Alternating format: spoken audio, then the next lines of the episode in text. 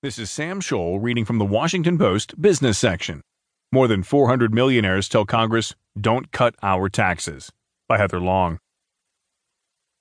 More than 400 American millionaires and billionaires are sending a letter to Congress this week urging Republican lawmakers not to cut their taxes. The wealthy Americans, including doctors, lawyers, entrepreneurs, and chief executives, say the GOP is making a mistake by reducing taxes on the richest families at a time when the nation's debt is high.